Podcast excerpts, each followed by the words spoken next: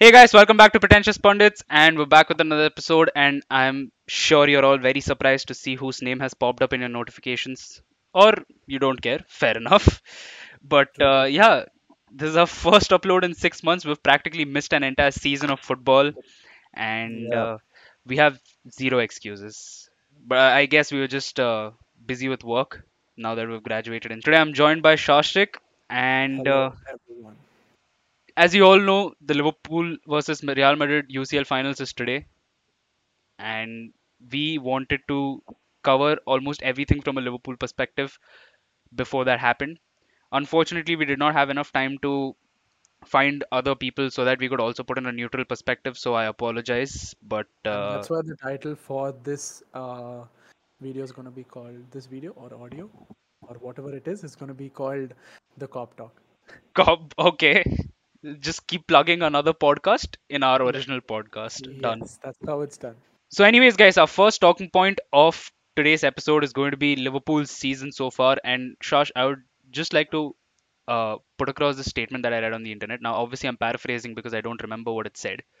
But uh, so some fan tweeted this out after uh, before Liverpool's uh, last Premier League game, saying we've gone from within like the last five years, we've gone from a club that was aspiring to finish in the top four in, it, to be disappointed in not finish like you know not winning a quadruple I and the think, uh, levels that have changed at this club yeah, I think the insane. statement, honestly, I think it speaks for itself because uh, the job that uh, Klopp has done since he's come to Liverpool has been absolutely tremendous. And um I still, I, I remember uh, what comes to my mind is when Rodgers got sacked. Uh, I remember Thierry Henry's face. Yeah. You know, that's my face every time we uh, when we used to play any opponent when Brendan Rodgers was manager. I'm not saying he's a bad manager, but you could see the lack of uh, desire in the club to win anything from what the club was in its history. And when Klopp came, he just changed everything. He's changed what the club stands for. He's changed, like now, rightfully said by that statement that I honestly thought that we're going to win the quadruple, uh, quadruple this season. You can see it in the players' faces when they play. They're always hungry to win they never look like they want to lose any match. And uh, it's not being spoken about enough. I mean, the mentality of Liverpool uh, as a team. Uh, and yeah, I think the job that Klopp has done, it's I, it's primarily because of Klopp that we feel this way. right. That missing out on the quadruple is actually a, you know, like it's a bad thing. But the job that he's done, we've won two cups already. We Right. have a UCL, we have a UCL final in a few hours. We became agonizingly close to the Premier League title, just a point, and that too was on the last day. We were almost going to win it, and uh, if not for City, I mean, and their stupid shenanigans, um, we would have won that as well. So, I mean, the job that Klopp has done is just uh, incredible. Yeah, I completely agree with you. And also the fact that we've almost, I think we've come closer than any other English side in history to winning a Exactly. Yeah. quadruple. Yeah. And I guess it's just a testament to what Klopp has achieved over the last, like, you know, six years that he's been at this Yeah, club. and He's that revolutionized the club. with the budget as well, with the uh, constrained budget that the Liverpool board do give him. They don't give him such a humongous budget as Pep or any other managers get, but he still managed to somehow get this team to such a level, which is just uh, astonishing to see. Right, no, definitely. I mean, uh, I wouldn't say we have a very small budget. We have a very uh, healthy budget, but again, with Liverpool, the mentality has always been uh, if you sell players only, then you'll be able to buy players. Right, right, It's never been like funding out of the own poc out of their own pocket or whatever. yeah, yeah, yeah. The reason we have players like Van Dijk and Alisson, the reason we're able to afford that fee is because we sold Coutinho for such a lump sum. Exactly. But yeah, uh, I feel like this season I was heartbroken on the last day, obviously, but uh, Yeah, I'm still same. happy with the way things have gone so far. Yeah, I'm really happy with the way the team has performed the entire season. You know, when you look at it from a third person's perspective, just looking at the table, you see the one point. But when you go deep into the table and you see that Liverpool have just lost two games in 38 matches, that really says something. That that shows how much City and Liverpool have pushed each other to be, you know, the best teams in the world right now. That not Yeah. even losing, just losing two matches in an entire season, and it still doesn't get you a title. That says something about. I swear to God, finishing on 92 points and not winning a title is Exactly. It just it doesn't make sense, but that's just how it is right now. yeah, it, that's just how it is. But also, uh, the fact that we narrowly missed out on the quadruple on the last day of the PL. I mean, un- up until like what the 60th minute in the Aston Villa City game, we were pretty much sure that if we did our job here, Aston Villa could hold them off. Exactly. Gerrard had to slip again. no, but uh, how disappointing was that to see City put I honestly, pull together a I comeback? I felt horrible because I was watching the matches live and uh, with the gold rush as well, which was happening. Right. It was really sad to see. The thing was when Coutinho scored, I was so ecstatic because uh, I mean Coutinho scoring against City was the dream that everyone wanted. All Liverpool fans Yeah. wanted that to happen. And then Gerrard the subbed him off. Exactly. And then he got subbed off, and then when once Gundogan came on, yeah, it was just. Uh, It was a different game those goals- altogether. Exactly, and in just five minutes they smashed three. But to be and I was honest, just- uh, all I'm gonna say is City are monsters. The pressure they put on you throughout the 90 minutes is just immense. So even if they're Exactly. 2 0 down and you know you're trying to hold them back, you know for sure that this team is not just gonna lie back and take it. exactly, yeah. The PL is out of our hands. It's a very sad thing, but I guess uh, not the f- main focus for today. We have a very big, big, massive UCL final to look forward to in Paris against perhaps the best team to ever play that competition, Real Madrid. Yeah. And w- what do you think Liverpool's chances are like? Because uh, all the media speculation aside, on paper, Liverpool seems to have the upper hand right now. Right. Yeah.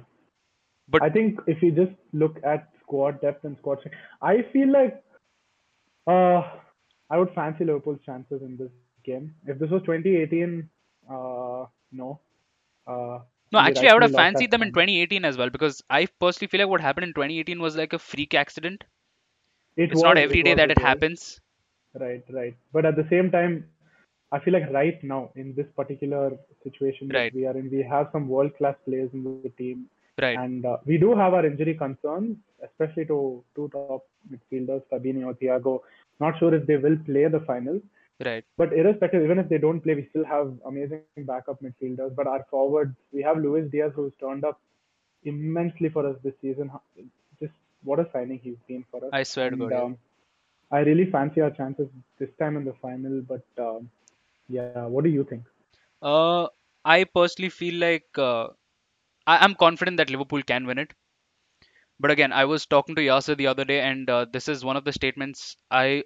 This is one of my personal opinions, and I'm always worried that this will happen. Liverpool is a wonderful team with a brilliant coach, world class players. But for some reason, it feels like with Liverpool, complacency is always just around the corner. Right. I think we've seen it in the last couple of games. I think the last uh, three, four games that we've played, we've almost always conceded first. Yeah, And these are like in the beginning, opening minutes of the game. And if you That's do that in a final against a team like Real Madrid, you are essentially asking to lose the final. exactly. I mean, I'm sure Klopp has already addressed the issue that we're conceding so quickly and the first goal every game. And this is just started towards the end of the season, which is scary because when you see the players that Real Madrid have in attack, like Benzema and Vinicius, who can hurt you if you give them the opportunity. I mean, Benzema, the form he is in right now, you give him half an opportunity and he'll damage you. Exactly. I was He'll actually going to say the same for Vinicius as well. He ran circles around uh, Fernandinho, was it? Um, Yeah, I mean, we had this discussion on the group as well. Uh, I was talking about uh, the fact, you know, the skill that Vinicius used to drop Fernandinho for the goal he scored against City. I mean, Yeah. uh, obviously in that situation, Fernandinho can be blamed because he didn't close him down quickly enough. But in the grand scheme of things, technically speaking, playing a CDM at right back, especially against a player Right, who's but thrives on pace.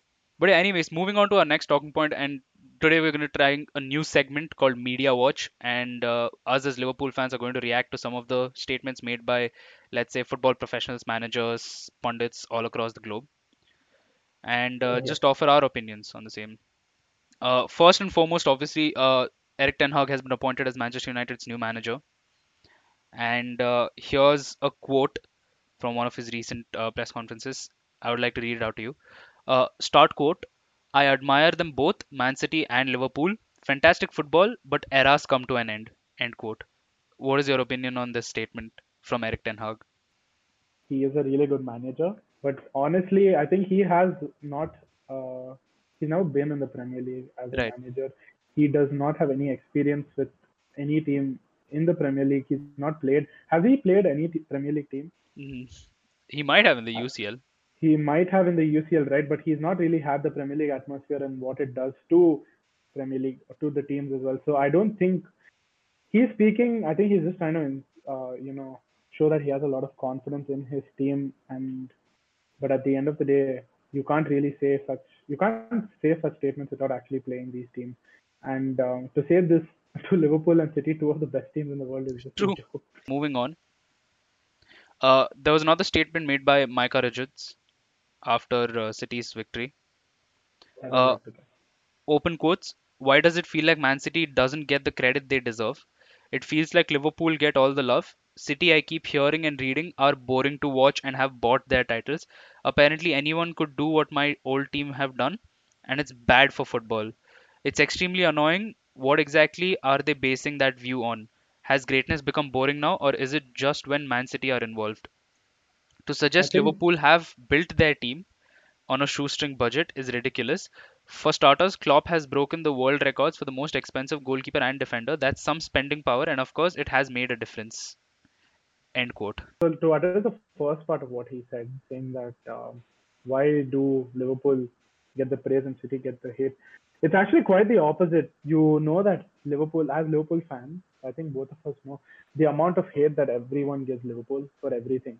If we don't win anything, we're always ridiculed. If we lose to certain teams, we're always ridiculed. I don't think that statement really makes sense. I do uh, get that City, the, they are made fun of. Memes are made about City, but memes are made about Liverpool as well. Uh, and addressing more uh, of that statement where he says that have City bought their titles.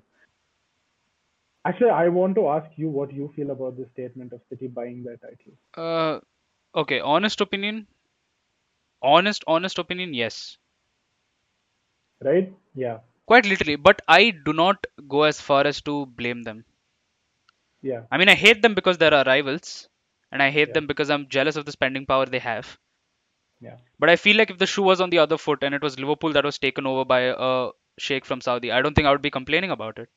No one would, right? Yeah, but Yeah. At, at the same time, buying the titles, I would agree as well. I'm hundred percent with. I mean, I am for the people who say that City bought their titles because you ca- if give City the budget that any other team has, and they're not going to be winning titles. The fact that their bench is strong enough to beat their bench is like a second team in the Premier League itself. Right. Their their bench is good enough to finish in the top four of the Premier League.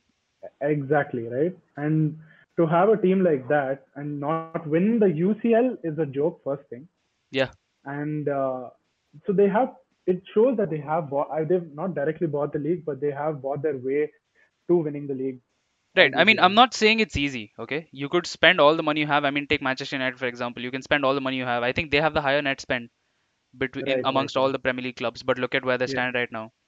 Exactly. You need to obviously invest it in the right places as well. And kudos to City for being able to do that. But again, the problem I take with this statement from Micah Richards, the part rather that I take a problem with, is when he says they broke the world records. I mean, we did break the world records, but then two clubs from the Premier League itself broke those records within the same transfer window. Exactly. Yeah. Manchester United breaking the centre back transfer record by paying 80 million for Maguire, and then Chelsea breaking the uh, goalkeeping transfer fee record Yeah. uh, with Kepa. But my point being, when he said that that's some insane spending power, yes, definitely, 75 million is no joke. But Yeah, it's not lot. like we. I- The only reason we were able to afford that to pay that 75 million Yeah. is because of we sold right? Coutinho. We sold Coutinho for a lot of money. Exactly. If you see the That's number of only players uh, City have sold over the last couple of seasons, none of them would have cost like they're all gone for peanuts. Nobody's gone for a figure of 50 million. Like not a single player has gone for the figure of above 50 million. But if you see the defenders they've invested in every season in season out, every fullback, every centre back, 50 million, 50 million, 50 million, 50 million. Walker, Stones. I mean, I can keep going on and on. Laporte, Dias, and they haven't exactly, you know, sold players to be able to afford that.